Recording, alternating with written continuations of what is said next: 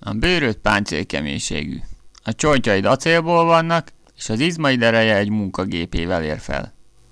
De mindez hiába, ha az elméd védtelen, mert egy utcai sámán egyetlen csettintésre fasírtot csinál az agyadból. Kezdhettem volna akár így is. Sőt, tovább megyek. Amint fáradtan a földbe szúrta kardját, és körülnézett a sötét héten heverő orkullák tömegén, a fák közül előlépett egy csukjás alak. Üdv, jó lovag! mondta az idegen. Végeztél? Úgy tűnik, mondtam az, és a pánciáról letörölt néhány vérfoltot. Nem hinném, morogta a csukjás, halkan mormolt valamit, majd a sápat holdfényében fekvő tetemek lassan mozgolódni kezdtek. Mai témánk a szerepjáték.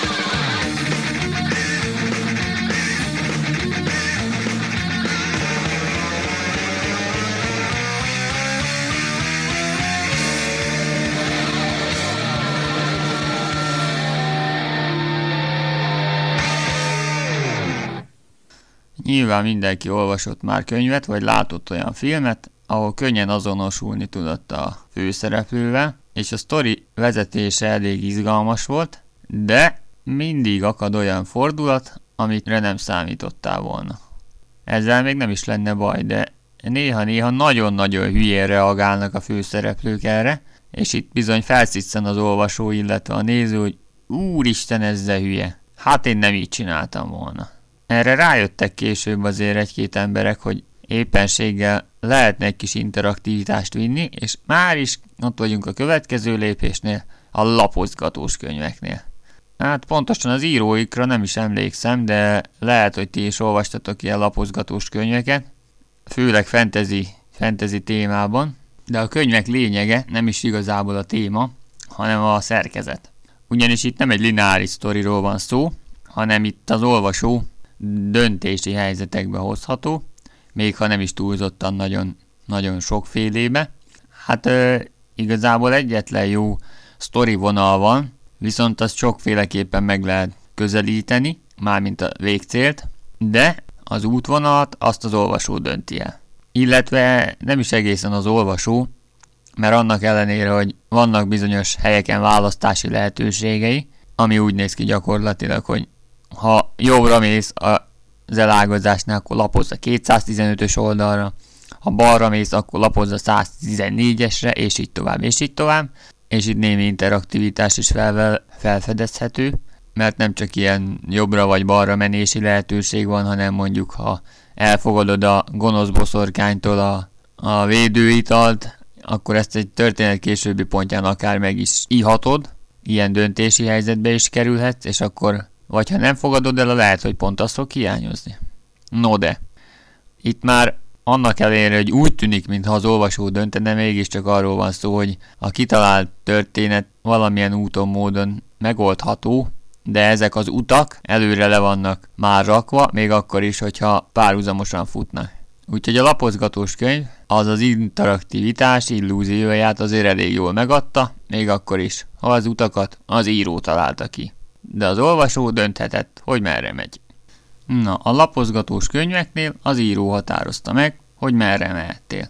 Vagy balra, vagy jobbra. Illetve a cselekedeteidet is, hogy vagy ezt csinál, vagy azt. Na de, ha az író azt mondja, bizonyos keretek között bármit csinálhatsz, akkor már ott is vagyunk a szerepjátékoknál. A szerepjátékok fontos eleme a történet. Igazából olvastam egy RPG-s fórumon egy olyan meghatározást, mert a szerepjátékokat elég nehéz meghatározni. Sokan próbálták, és sem sikerült senkinek maradéktalanul, de a legjobb, amit én olvastam, az az interaktív regényírás. Mert a történet az az szerint alakul, hogy a főszereplők hogyan alakítják. És ha a főszereplőt, minden főszereplőt egy-egy ember játszik, akkor ott akármi is lehet. Minden kalandregénynek, illetve kalandfilmnek van valami célja a végén. Kiszabadítani a hercegnőt, megölni a sárkányt, mármint fantasy témában, de mondjuk akár lehet nyomozás, aminek a vége az, hogy elkapják a tolvajt, illetve a gyilkost, vagy éppenséggel, ha éppen skifiről van szó, akkor elkapják az űrkalózokat, megtalálják az elveszett bolygót, vagy más efféle. És itt jön a szerepjáték egyik legnagyobb előnye, hogy a cél elérése rengeteg formában működhet. Ha úgy dönt a csapat, hogy például úgy lopják el az adott gyémántot a földesúrtól, hogy bemennek és legyilkolnak mindenkit, akkor akár az is működhet. De az is lehet, hogy éppenséggel hamisítatnak maguknak egy meghívó levelet, beköltöznek a várba, ellopják, kiélvezik, amit lehet, és angolosan távoznak.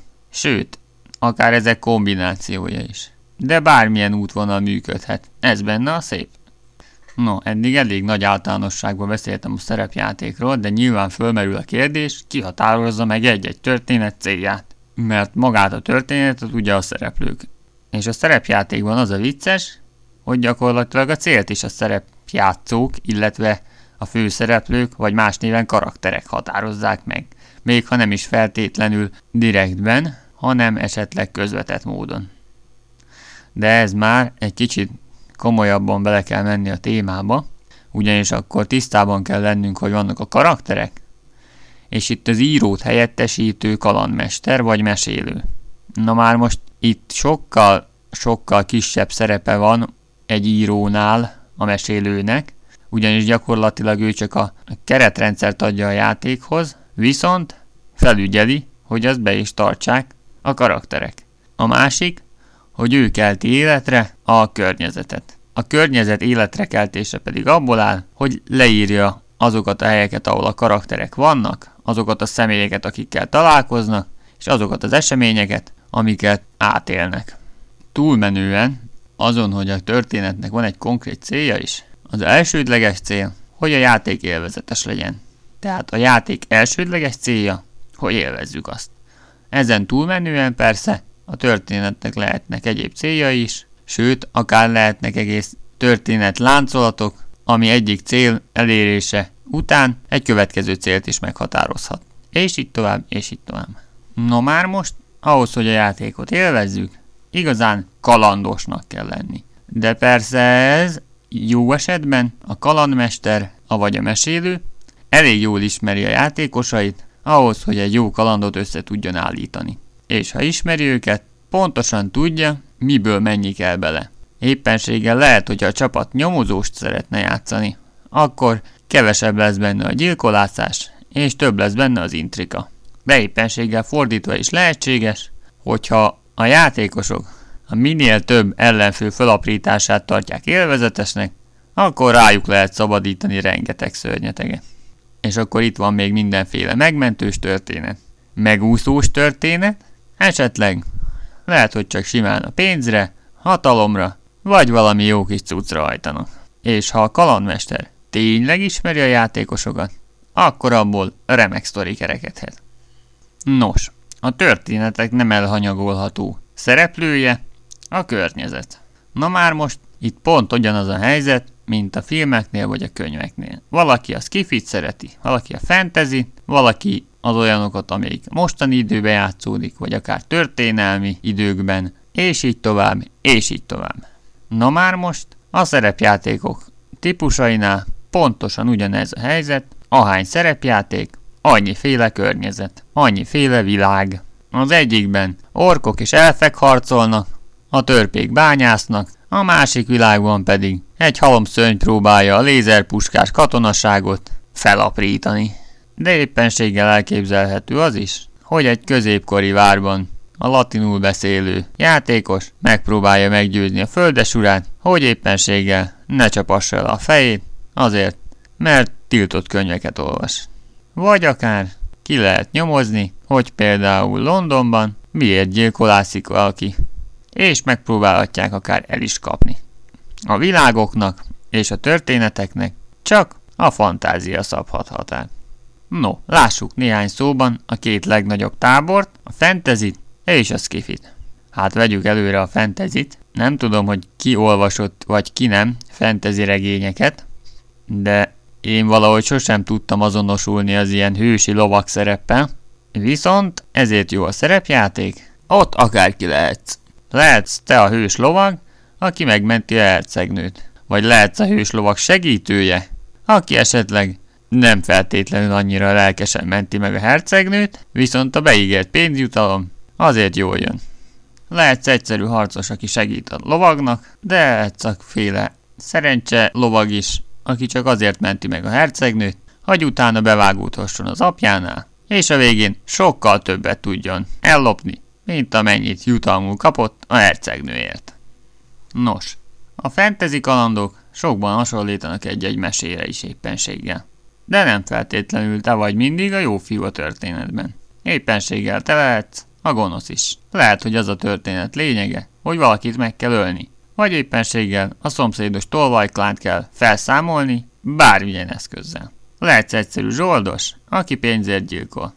Lehetsz gladiátor, aki a hírnévért. Lehetsz varázsló, aki azért gyilkol, hogy a konkurenciától megszabaduljon. Vagy hogy nagyobb hatalmat tegyen szert. Esetleg még csak azért, mert élvezett, hogy trancsíroztatod az ellenfeleidet. Hát igen, van akinek sötét a fantáziája. No de nem feltétlenül a gyilkolás, a játék főélvezeti értéke. Elvégre, ha elég okos vagy, akkor öldöklés nélkül is elérheted célodat. No, lássuk akkor a science fiction-t. Hát itt azért már kevésbé sablonosak a dolgok, bár a fantasyben is vannak nagyon-nagyon érdekesek, nem csak ezek a klasszikusok, de lássuk a skifit. Hát ha a közeljövőben játszódik, akkor éppenséggel lehet mindenféle kibernetikus beültetéssel felszerelt utcai szamuráj, aki zsoldosként gyilkolja azt, akit a megbízója megkövetel tőle. De lehet motoros, nomád, vagy éppenséggel céges gyilkológép, akit állig felfegyvereztek. De lehet még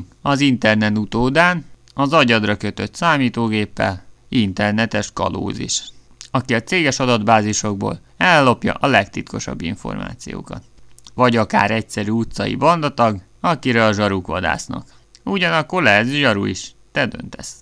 De ha a távol a jövőt nézzük, lehet akár egy teherszállító hajó kapitánya is, aki fekete fuvarokat bonyolít, de lehet éppenséggel az űrközi rendfenntartó egyik tagja, aki pont az ilyen csempészekre vadászik. Esetleg zsoldos, aki bolygóról bolygóra járva elkapja a rossz fiúkat. Vagy éppenséggel magánnyomozó, de ezt már nem feltétlenül kell egy bolygón végezni. De persze ott vannak még a fantasy és a skifin kívüli egyéb világok. Mondom, csak a fantázián múlik. Nyilván észrevettétek, hogy némely előbb felvázolt karakterötlet meglehetősen hasonlít bizonyos filmek, illetve regények főszereplőire, ami nem a véletlen műve. Ugyanis a szerepjátékok egy része az filmen, illetve könyvön alapul. Tehát nem a főszereplő életét kell újra játszanod, hanem van egy adott könyvnek, illetve filmnek egy bizonyos világa. Van egy környezet, amibe éppenséggel sok-sok mindenféle karakter belefér. Ilyen például a Star Wars is, amivel én is játszottam egyszer-kétszer. De éppenséggel a mágus regényeket is mondhatnám. Bár azt nem tudom, hogy a regények, vagy a világ született előbb, minden esetre nyilvánvalóan vannak olyanok, akik előolvasták a regényeket, és csak utána kezdtek játszani. Nos, egy játék élvezete nem feltétlenül csak a világon múlik, de a hangulathoz rengeteget hozzáad. A másik fele a szabályrendszer. Hogy mit lehet és mit nem. És amit lehet, azt hogy lehet. Itt is szerepjátéka válogatja, hogy milyen típusú a szabályrendszer. Van olyan, amelyikre az jellemző, hogy mindent szabályoz. Tehát ha éppenséggel valakit pofon vágsz a játékban, meg van határozva, hogy milyen sérülést szenved, illetve hogyha éppenséggel sokkal gyorsabb nálad. Lehet, hogy elkapja a karodat, és már tökön is vagy rúgva. Aztán vannak olyan játékok, ahol a szabályrendszer elég nagy szabadságot ad, abban, hogyha a játékos megmondja, hogy mit hogyan csinál, akkor nincs rá feltétlenül szabály. Ámbátor, a kalandmester, illetve a mesélő meghatározhatja nagyjából az alapján, amit mondod, hogy mi fog történni. Szabály nélkül is. És nyilván vannak olyan szerepjátékok is, amik arra vannak kihegyezve, hogy nagyon-nagyon kevés a szabály, nagyon-nagyon sok a színészet, hogy mit hogyan csinál a karakter, és hogy hogy reagál rá a világ. Itt hadd említsem meg azt a típust, amelyiknél rengeteg a szabály, ugyanis ennek is vannak többféle alfajai. Egyrészt vannak olyanok, amik sok mindent a véletlenre bíznak. Tehát ha éppenséggel mondjuk puskával rálősz valakire, akkor azt, hogy eltalálod-e, csak részben múlik rajtad. Sok részben a szerencsén. És a szerepjátékoknál a szerencsét a dobókockák jelentik. Nos, a szerepjátékosok között kockáknak hívják az olyan dobótesteket is, amelyek nem feltétlenül kocka alakúak. Most ez hülyén hangozhat, mert hírják dobó kockának, de mivel nyilvánvalóan kezdetben a hat oldalút használták, rajtuk ragadt. Ugyanis van négy oldalú, hat oldalú, nyolc oldalú, 10, 12, sőt akár 20 oldalú kocka is. És ezekkel kiválóan lehet szimulálni rengeteg féle esélyt. Például, ha egy a négyhez az esélyed, dobsz egyet a négy oldalúan. És ha az a szám jött ki, amit te tippeltél, mázlid van. Aztán a sokszabályos környezetben van olyan, amelyik nem a kockákra támaszkodik, hanem a számokra. Tehát minden meg van határozva, hogy te miket tudsz csinálni, illetve hogy az ellenfél miket tudsz csinálni, milyen helyzetben, milyen szabályok szerint, milyen esélyeid vannak, kizárva ezzel a véletlen lehetőségét. Ez sem túlzottan egyszerű, szabályrendszert követel, ugyanakkor itt sokkal biztosabban tudod, hogy mit csinálhatsz, illetve mit nem. És egy rossz dobás nem jelenti azt, hogy véged van. Nos, a sok általánosság után merüljünk bele egy kicsit a szabályokba. Nem kell izgulni, nem lesz túl vészes. Nos, nem csak a játéknak vannak szabályai, hanem annak is, hogy hogyan lehet megalkotni egy-egy szereplőt. És ez vonatkozik mind a játékos karakterekre, mind a nem játékos karakterekre. A nem játékos karakterek azok a személyek, vagy szörnyek, akiket a kalandmester irányít, tehát a környezet részei.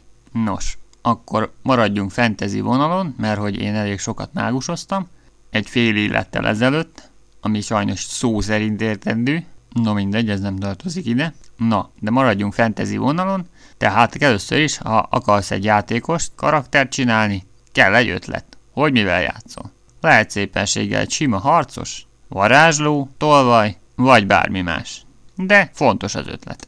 Mivel minden szerepjátékban fontos az, hogy meg tud védeni magad, elvégre a kalandok során nem csak az eszedet kell használni, hanem a kardodat is, esetleg néhány varázslatot, jobb, ha fölkészül az ember. No, emlékszem, hogy egyszer egy udvari ork gladiátorral játszottam, hát nem tudom honnan jött az ötlet. Na, de az a lényeg, hogy karakteralkotásnál először is ki kell találnod, hogy ki vagy. Tehát én egy udvari ork gladiátor vagyok. Nos, nyilvánvalóan mindenki felnőtt karakterrel fog játszani, tehát első körben ki kell találni az előtörténetet, ami abból áll, hogy az ember kiagyalja, hogyan lett valaki azzá, ami most.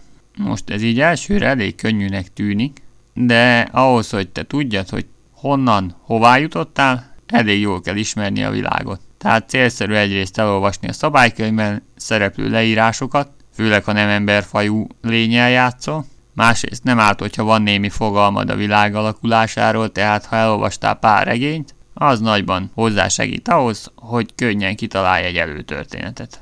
Nos, ez az előtörténet olyan, mint egy kis novella, hogy mi történt eddig a karakterrel. No de a karakter kidolgozása az még csak most jön. Első körben tulajdonságok. Na már most itt mivel elég sok minden számszerűsítve van, első körben a tulajdonságok meghatározását kell elvégezni.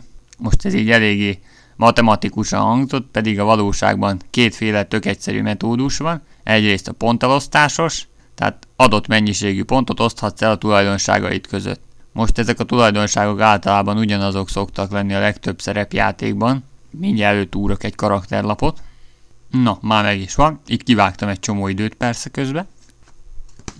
Nos, hát nem találtam meg a gladiátoromnak a karakterlapját, de a tulajdonságok azok a rendszeren belül ugyanazok, és ha másik játékkal játszom, akkor általában hasonló a metódus, szóval azt mondja, hogy a tulajdonságok, amiket számszerűen meg kell határozni. Szóval erő, gyorsaság, ügyesség, állóképesség, egészség, szépség, intelligencia, akaraterő, asztrál. Nos, hát igen, gondolom az erő, a gyorsaság meg az ügyesség az nem annyira magyarázatra szoruló, gondolom az állóképesség meg az egészség sem, Hát a szépséget azt szintén nem kell túlzottan magyarázni, mint az intelligenciát sem. Hát az akaraterő meg az asztrál. Jó, mondjuk az akaraterőt sem. Na, itt azt írja a szabálykönyvbe, mert előkerestem, az asztrál. Az érzelmi gazdagság a lelki harmónia mértéke. Minél nagyobb, annál nyitottabb a karakter mások érzelem világára.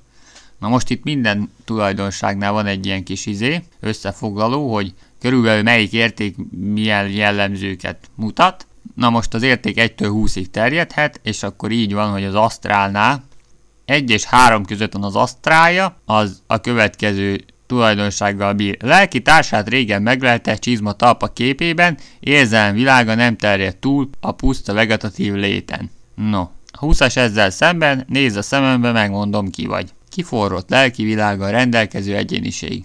Ez az. Hát igen, az átlag az 9-12.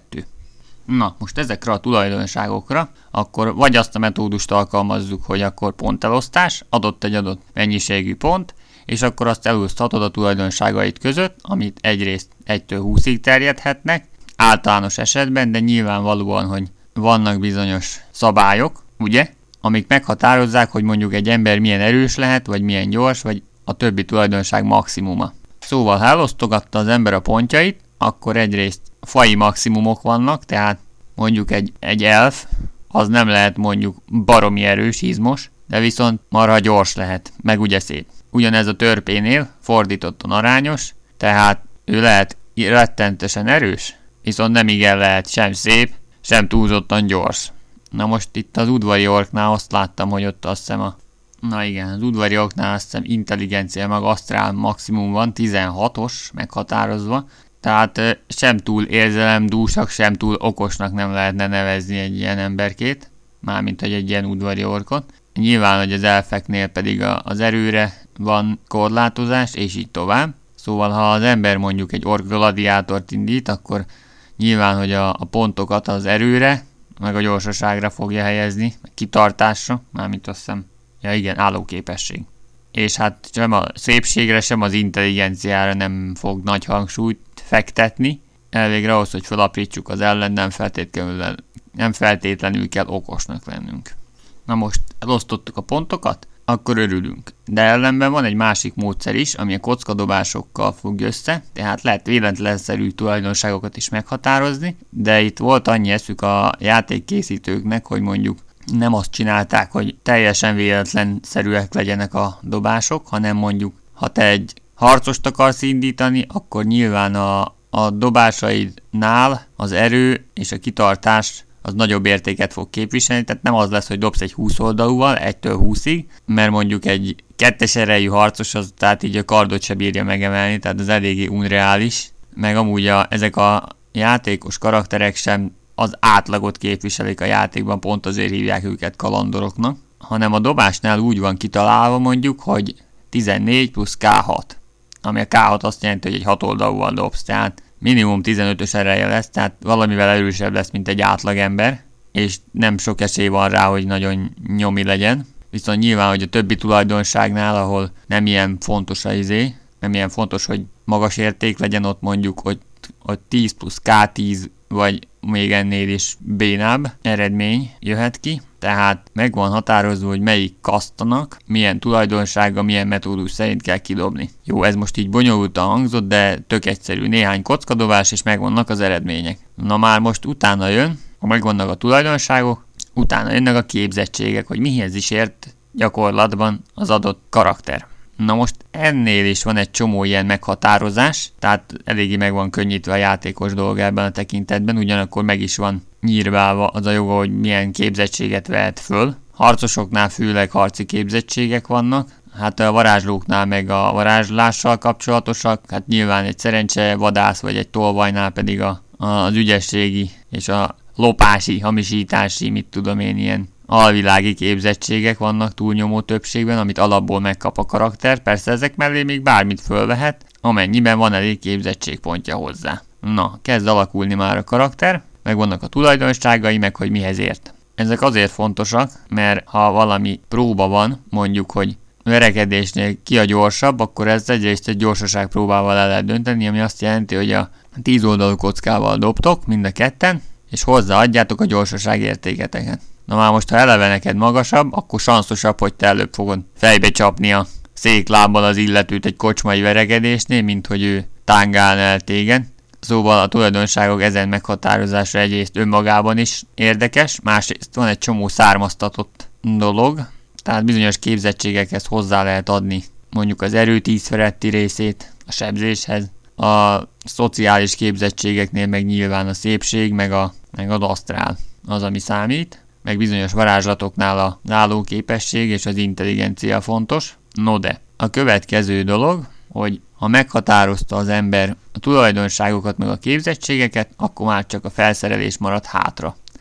Na most itt is van a szabálykönyvben mindenféle meghatározás, hogy bizonyos kasztoknak milyen felszerelések járnak, ezen felül még kapnak egy kis pénzt, úgyhogy ha a karakter akar venni, még valamit bevásárolhat.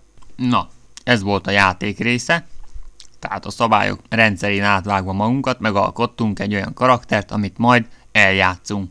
Úgyhogy most jön a szerep része. No, egyrészt, ha egy olyan karaktert sikerült alkotnum, mint ez a, mint ez a szerencsétlen udvarjork, aki nem túl intelligens, és nem túl érzelemdús, akkor ezt el is kell tudni játszani. Színészkedni kell.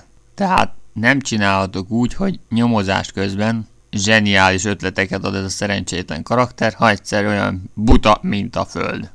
És így tovább, és így tovább. Tehát a számszerűsített tulajdonságokon kívül van egy csomó más tulajdonsága is, amit csak így felsorolás szinten lehet említeni, viszont ettől lesz igazi karakter a karakter. Tehát mondjuk folyton pipázik, vagy állandóan nőket hajkurásza, vagy részeges, esetleg démonimádó, vagy bármilyenféle marhasság, amit nem lehet számszerűsíteni, viszont rendkívül jó színészi előadásra ad módot. Na most a színészkedést azt nem úgy kell elképzelni, hogy élőben előadjuk az egész kalandot, eljátszuk, ahogy kardozunk, meg mindenféle marhasság. Jó, van ilyen, azt hiszem live szerepjáték, ott be is öltöznek ilyenbe, de az átlagos szerepjátékos találkozó az úgy néz ki, hogy összegyűlnek a játékosok és a kalandmester egy szobában, leülnek az asztalhoz, mindenki előszedi a saját kis cuccát, karakterlapok, dobókockák, chips meg innivaló, mert ugye az kell, és akkor a kalandmester fölvázolja a helyzetet. Például, hogy kocsmában ültök, így néz ki a kocsma, ilyen emberkék ülnek bent, és a többi, és a többi. Ad egy jó kis leírást. Szóban, szigorúan és akkor utána jönnek szép sorba a játékosok, hogy elmesélik, hogy ki mit csinál. Szó van. Tehát nem ugrabugrálunk össze-vissza, meg nem csinálunk semmit, ülünk a seggünkön, és elmeséljük, hogy mit csinál a karakter. Nos, tételezzük fel, hogy mondjuk a kalandmester azt mondja, hogy a kocsmába belép egy vadidegen ember. Ilyen és ilyen ruhát visel, így és így néz ki, ezt és ezt csinálja. Mondjuk, ha bejön egy olyan, aki nem szereti az orkokat és belém köt, akkor én eldönthetem mondjuk, hogy hagyom, hogy szapuljon, vagy mondjuk hozzávágok egy széket, esetleg kardot rántok, vagy mi egymás. Na most ebből persze megint az lehet, hogy ha többi játékos is ott van, akkor nyilván ők is reagálnak valamit, megpróbálnak engem csirítani, ha egy csapatba vagyunk, és mondjuk fontos lenne, hogy észrevétlenek maradjunk, de az is lehet, hogy ők meg beszállnak a kocsmai verekedésbe. Szóval itt a válaszoknak nem csak egy, két vagy három fajtája létezik, hanem bármilyen kombinációban lehet. Lehet, hogy a kocsma népe a mi oldalunkra áll, de az is lehet, hogy a, az ork gyűlölő fickó oldalára áll. De az is lehet, hogy a fele ide, a fele oda. Vagy lehet, hogy sok ide, és kevés oda. Szóval bármi lehet. De az is lehet, hogy a kocsmáros egy régi zsoldos, és mindannyiunkat felaprít. Ez már megint csak a kalandmestere múlik. Nos, a játék élvezetén túl vannak bizonyos előnyei, ha valaki elég sokat szerepjátékozik. Többek között, hogy mivel szóban történik ez az egész dolog, igencsak felfejleszti a beszédkészséget, ráadásul rengetegszer kell hozzá használni a fantáziát, tehát fejleszti a fantáziát is, és ha elég csavaros a történet, akkor a kreativitást is igencsak fejleszteni lehet vele. De ezen túlmenően, mivel hogy egyrészt közösségi játék, tehát csapatmunkát igényel, a közösségi szellemet is fejleszti, másrészt, hogyha minden egyes előnyt ki akarsz használni, akkor elég sokat kell olvasnod hozzá. Nem csak a szabálykönyvet, de érdemes egy csomó regényt is elolvasni, amiből nem csak ötletet lehet meríteni, de meg lehet alapozni a hangulatot is. Sőt, akár színészi ötleteket is lehet lopni, hogy az adott fajú karakter, vagy az adott kasztú karakter éppenséggel hogyan viselkedik. Na most, hogy esett néhány szó, a játékos karakterekről ne feledkezzünk meg, a kalandmesterről, a vagy mesélőről sem. Nos, azon túlmenően, hogy gyakorlatilag eljátsza a karaktereken kívül eső összes szerepet, világleírást ad, és megpróbálja betartatni a karakterekkel a szabályokat, azon túlmenően gyakorlatilag az ő kezében van a karakterek sorsa, mert bizonyos tekintetben nem csak leírja az eseményeket, de alakítja is. Tehát, hogy a, az adott nem játékos karakterek miként döntenek, az csak rajta múlik. Igazából ez úgy szokott működni, hogy a kalandmesterek úgynevezett kalandmodulokat készítenek, tehát csinálnak egy kalandvázlatot, tehát hogy mi legyen a célja a dolognak, mondjuk a sárkány legyőzése, vagy mondjuk egy hercegnő kiszabadítása, esetleg egy rablóbanda felszámolása, és akkor ő kidolgozza a környezetet, tehát hogy hol tanyáznak a rablók, milyen tulajdonságaik vannak, miként viselkednek, és megpróbálja az összes lehetőséget fejben kidolgozni, tehát hogy mit fognak csinálni a karakterek, és felkészül olyan dolgokra is, hogy rögtönözni kell esetleg neki, mert mondjuk olyan helyre tévednek a karakterek, amit ő nem gondolt, hogy mennek, és akkor kell kidolgozni oda is valami világleírást, esetleg valami olyan agyafúrt módszerrel állnak elő, amire a kalandmester nincs felkészülve, és itt nem arra gondolok, hogy most ezt neki mindenképpen meg kell hiúsítania, csak mondjuk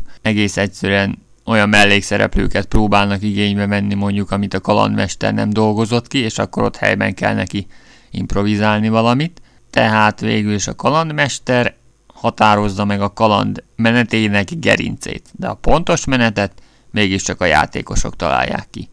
Úgyhogy igazából ez egy ilyen közös, közös projekt, tehát az, hogy valójában hogy fog kinézni a kaland, és hogy elméletben hogy fog kinézni, az általában nem feltétlenül fedi egymást. Tehát a kalandmodul az a gerinc, és a játékosok alakítják igazán történetté. És akkor itt jön megint elő, hogy ez egy közösségi regényírás. Nos, a múltkorában éppen kerestem valami könyvet, amikor megtaláltam ezeket a karakterlapokat.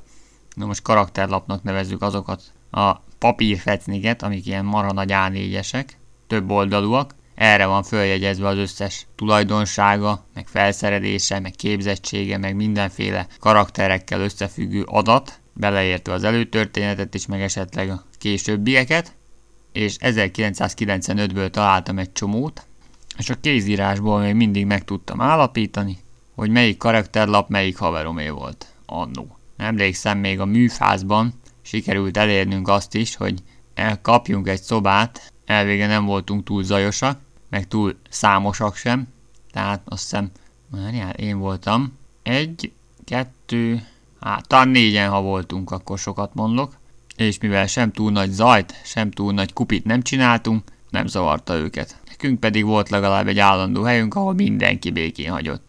Nem zaklattak sem szülők, sem testvérek. Nos, lehet, hogy bennetek nem merült fel a kérdés, hogy melyik lenne jobb játékosnak vagy mesélőnek lenni, de bennem elég sokszor, viszont játékosként nagyon élveztem a játékot, ugyanakkor mesélőként, hát igazából egyrészt nem voltam abban biztos, hogy ki tudnék egy olyan nagyszerű ötletet találni, ami minden játékosnak elnyerni a tetszését, ugyanakkor egy kaland kidolgozás elég sok macerával jár, mert az összes olyan mellékszereplőt kidolgozni, ami kapcsolatba léphet a karakterekkel, és itt a kapcsolatot nem csak arra értem, hogy esetleg szóba egyednek vele, hanem mondjuk esetleg megtámadják, már ha érdemes, vagy esetleg valami olyat tesz, amiért ezt kell tenniük, és akkor azon túlmenően még helyszínleírások, térképek, meg mindenféle kiegészítők, ami szerintem nekem elég macerás, de mondjuk a haverom az nagyon jó mesélő volt, mert egyrészt nagyon sok részletes kidolgozott cucca volt, tehát ő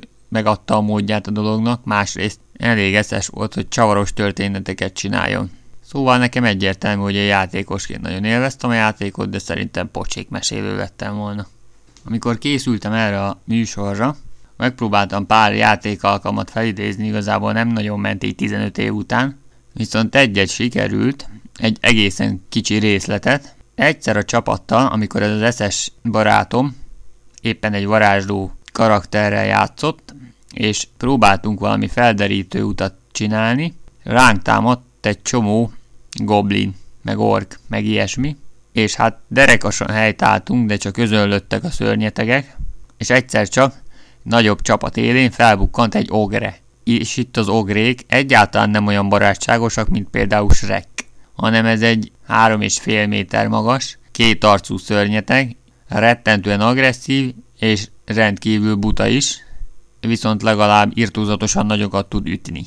Na már most én egy ideig feltartottam, addig, amíg a csapat többi tagja is odagyűlt, és közös erővel le nem nyomtuk, viszont ekkor jött a zseniális ötlete a barátomnak, aki egy varázsló karakter volt, sikerült életre kelteni a halott ogrét, hát igen, a nekromancia is egy ilyen jellegzetes varázs használati terület, legalábbis ebben a játékban.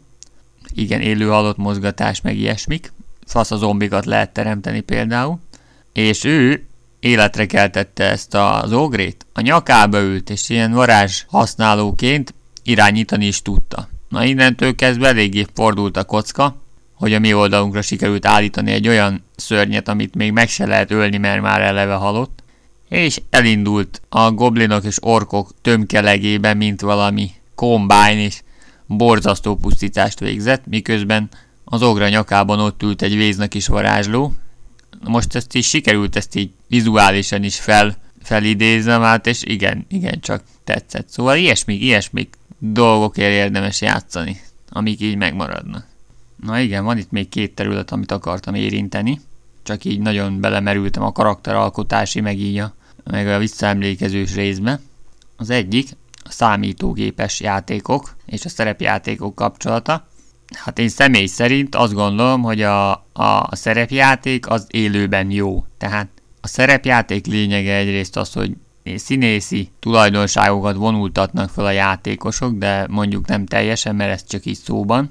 Viszont szóban is lehet rendkívül jókat alakítani. Másrészt az ilyen számítógépes játékokban, ami azt mondja magukról, hogy ilyen szerepjáték tulajdonságok, hát bizonyos tekintetben igen, de általában ott az egyik féle az úgy néz ki, hogy egy ilyen fantasy játékban általában mondjuk a Diablo sorozat, az hát én nem mondanám RPG-nek igazából, mert ilyen szörny trancsírozós játék, annyiban hasonlít egy RPG-re, hogy itt is lehet tapasztalati pontokat szerezni, és akkor lehet fejleszteni a karakter, de igazából csak a harci, harci tulajdonságokra gyúrtak rá ebben a témában, tehát jobban lő, jobban sebez, ügyesebb, gyorsabb, ilyesmi. Mondjuk ellentétben egy igazi szerepjátékkal, ahol nem csak harci, harci tapasztalatokat lehet szerezni, tehát nem csak harci értékek növelésére lehet használni a megszerzett tapasztalati pontokat, hanem mondjuk szociális képzettségekre, vagy mondjuk szerencsétlen karakter megtanulhat írni, olvasni, tehát ilyen alapvető dolgokat is van, hogy nem kap megkezdéskor a játékos, ez igencsak megnehezíti a dolgot. De legalább rendkívül jó alkalom arra, hogy megint színészkedjen valaki.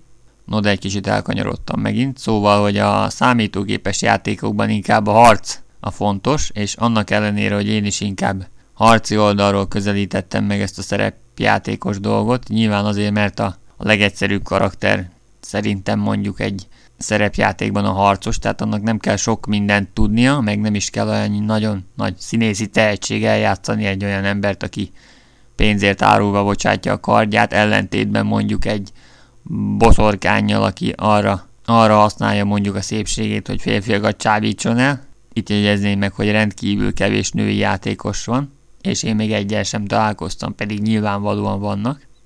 Vagy például, ha egy, az ember egy tolvajt játszik, akkor azt nem feltétlenül kell megtudnia a többi játékosnak, hogy ő tolvaj, lehet, hogy éppen zsoldosnak adja ki magát, vagy szerencsevadásznak, és közben kizsebeli őket, bár ez mondjuk nem annyira etikus, de végül is, ha nem tudja meg a játékos karakter, hogy kizsebelte ki, akkor éppenséggel lehetséges. És itt el kell választani azt a dolgot, hogy mit tud a játékos, és mit tud a karakter.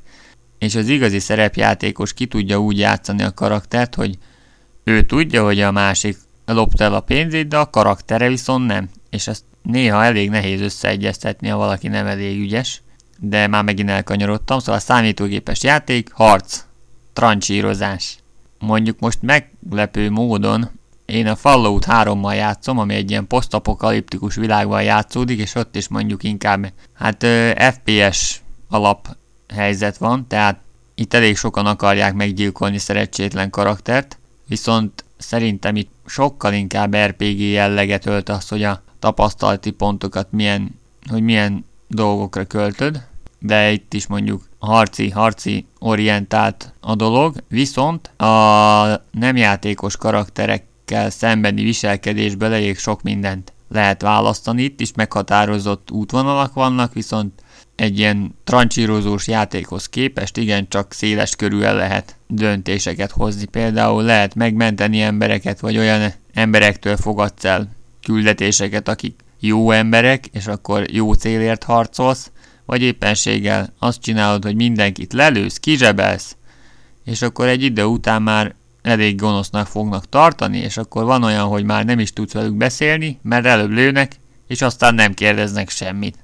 Ugyanakkor viszont, ha jó ember vagy, akkor a másik oldalnál lesz az az effektus, hogy akik ilyen rabló hordákba tömörülnek, azok nem fognak szóba állni veled, legfeljebb rád lőnek.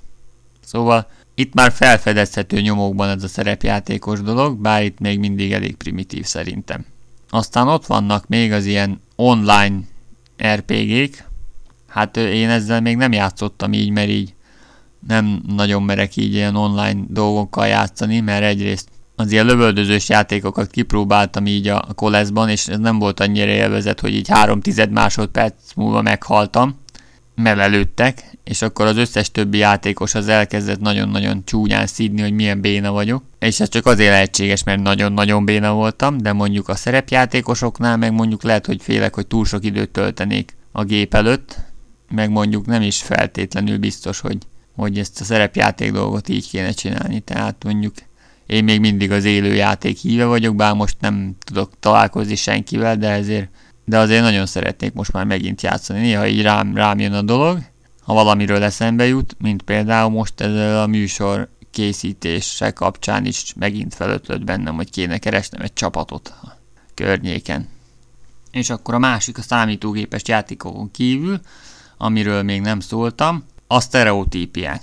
Tehát nyilvánvalóan van egy csomó olyan dolog, amiről ha azt mondom, hogy én szerepjátékozok, akkor nyilvánvalóan eszébe jut valakinek rólam. Tehát így, mint a szerepjátékról. Tehát ez pont olyan, mint hogy a programozók kapafogú, vézna, vastag szemüveges emberek. Kockás ringben ülnek, chipset zabálnak a gép előtt, és hihetetlenül hülye favicceket farigcsálnak. Tehát ez brutális, brutális sztereotípia, kockáknak nevezik őket így egyébként. És én ismerek programozókat, akik ilyenek, ugyanakkor ismerek olyanokat is, akik egyáltalán nem ilyenek. És nyilván van a, a szerepjátékosoknál is ilyen sztereotípia, mondjuk így a, a tévében, meg az újságokban, meg egy csomó helyen, hogyha mondjuk elkezd álmok futni valami emberke, és kiderítik róla, hogy így szerepjátékozott régebben, akkor nyilván egyből arra fogják, hogy úristen, sátánista játékot játszott, meg biztos befolyásolta az elméjét ez a sok ö, fantasy, meg skifi, meg mindenféle szerepjáték, és ettől hűlt meg, és úristen, és akkor ez az ördög műve, és akkor be kell tiltani az egészet.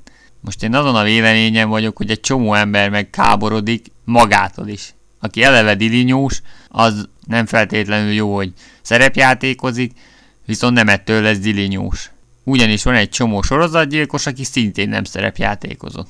Úgyhogy len, nem tudom, tehát így a sajtóban nem jó híre van ennek a dolognak. Meg ráadásul egy csomó információval próbálkoznak, tehát az a baj, hogy az újságírók nagy része, aki erről ír, nem játszott soha. Tehát egyrészt kívülről nehezebb ezt így megállapítani, másrészt ha még nem is megy oda, tehát nem megy el egy találkozóra, nem látja, hogy mi folyik ott, vagy nem játszik, akkor eléggé félreérthető dolgokat tud írni erről. Ugyanez a tévébe is ráadásul már eljut, ahol még szélesebb nyilvánosságot kap, és akkor van egy csomó ember, aki ezt így a gyerekét megpróbálja ettől elzárni, vagy elszigetelni, pedig nem feltétlenül, hogy ezt kéne csinálnia.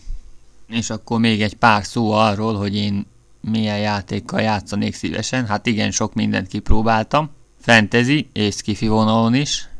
Hát a magyar fejlesztésű mágus, az volt az első nekem. Rengeteget játszottunk, volt szerencsére csapat. Rendkívül élvezetes és mindenféle karaktert kipróbáltam. Hát mondjuk varázslónak elég béna voltam, meg fejvadásznak is.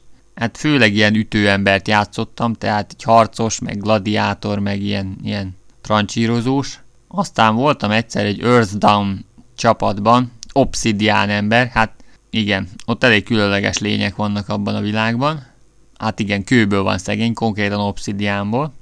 Mondjuk az emberek világában nem volt túlzottan jártas, úgyhogy szerencsétlen figurát mindig azzal bízták meg, hogy ha a harc végén maradtak ott hullák, akkor azokat hozzam el, és akkor majd egy nyugis helyen ki tudják fosztani, és hát szegényke nem volt jártas az emberek világában, hogy ez így eléggé hullarablás, tehát volt egy vicces jelent, mikor egy pincéből próbáltunk kimenekülni, és elkezdett ránkomlani, és akkor rámordítottak, hogy hozzam a hullákat, én meg fölkapkodtam gyorsan, mert hát egy ilyen obszidián ember eléggé izmos, és akkor így hullarablás, szó szerint. De játszottam én mindenfélével, tehát ö, fantasy vonalon mondjuk voltam törpe pap, tud varázsolni, és rendkívül ügyesen forgatja a csatabárdot. Akkor voltam Arel pap. Arel hát az egy ilyen, mivel hogy ez ebben a világban több isten hit van. Több isten, ha, rengeteg isten hit van. Mondjuk az Arel papok azok arról híresek, hogy így konkrétan eléggé öngyilkos és vakmerő tetteket hajdanak végre. Tehát mondjuk nem százas eleve az az istennő sem, aki, akinek a papjai, és akkor ők sem teljesen normálisak. Vicces volt egyébként. Ja igen, és akkor én még voltam itt, ugye az ork harcos, aztán térjünk át Skifi vonalra, kipróbáltam ott is párat. Volt az a magyar fejlesztésű marsos játék, hát az mondjuk elég béna a szabályrendszere, azzal egyet játszottunk, de mondjuk Star Wars szerepjátékot is játszottunk, ott uh, Sullusti másodpilóta voltam egy teherhajón, ami nem tudom ki emlékszik rá, ilyen buldogszerű feje volt a, a filmben az a szulluszti faj, tehát ilyen lelógó arc bőre volt szegénykének, és ilyen idétlen, hát ilyen csiripelő, kattogó hangon beszélt, ha jól emlékszem. Na, olyan faja voltam én is. Viszont nem emlékszem rá, de azt hiszem kipróbáltuk a Shadowrun nevű játékot is, ami egy nagyon-nagyon érdekes világú, ugyanis egyrészt fantasy, másrészt skifi. Tehát annyi van skifi, hogy így a jövőben játszódik, 2050 körül, tehát mindenféle technikai kütyű, meg kibernetikus beültetés, meg, meg ilyen science fiction cucc az, az meg benne, tehát lézerfegyverek, meg ilyen virtuális hálózat, meg brutál robotok, meg ilyesmik. Ugyanakkor fantasy, mert hogy vannak benne orkok, törpék, elfek, trollok, meg mindenféle efféle élőlény, és nem csak játékos karakterek szintjén, hanem így a, a legyilkolható szörnyek tekintetében is, és a sárkányok rendkívül intelligensek, többnyire cégvezetők abban a világban, de legalábbis veszélyesek a repülőkre nézve. Másrészt sokféle lehetőség van ennek a két világnak az ötvözésére, tehát lehet, hogy valaki egy elf, ugyanakkor számítógépes kalóz, de esetleg egy törpe zsoldos, vagy egy troll biztonsági ember, azért az elég durva. Viszont amivel egészen biztos, hogy nem játszottam, az a Cyberpunk 2020. Na most mindjárt 2020 van, de mondjuk ezt a játékot azt hiszem 1980, a 80-as években készítették, és akkor még volt 40 év.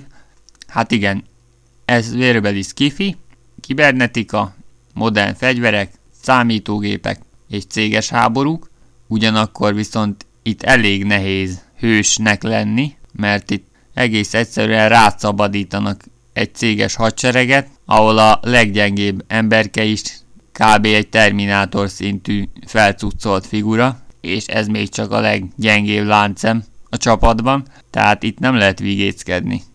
Cyberpunkban nem tudsz hős lenni, legfeljebb túlélő. No, és akkor, mivel a kalandozók általában ivókban, kocsmákban és hasonló helyeken kezdik el a kalandokat, erről szól a zene. Csak hogy azok, akik a sok dumától elaludtak, egy kissé felébredjenek.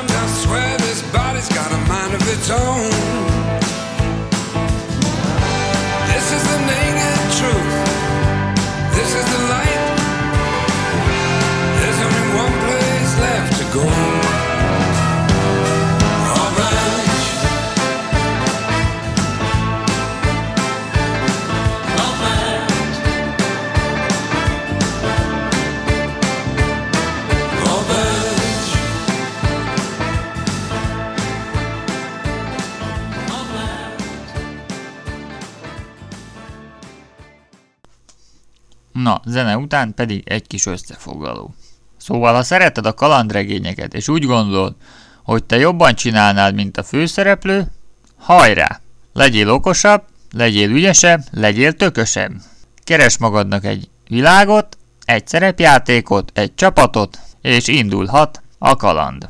Élvez ki, hogy valaki más bőrébe bújhatsz. És már csak egyetlen egy dolog maradt hátra, a kvíz. Remélem emlékeztek még, a Let's Do It című Cole Porter számot hallhattátok Joan Jett és Paul Westerberg előadásában. És még mindig egy állatfajra vagyok kíváncsi. Nos, most meghallgathattok Joan Jettől egy másik számot. Sziasztok, Bandi voltam. Remélem ettől föl fogtok ébredni. She got girls, girls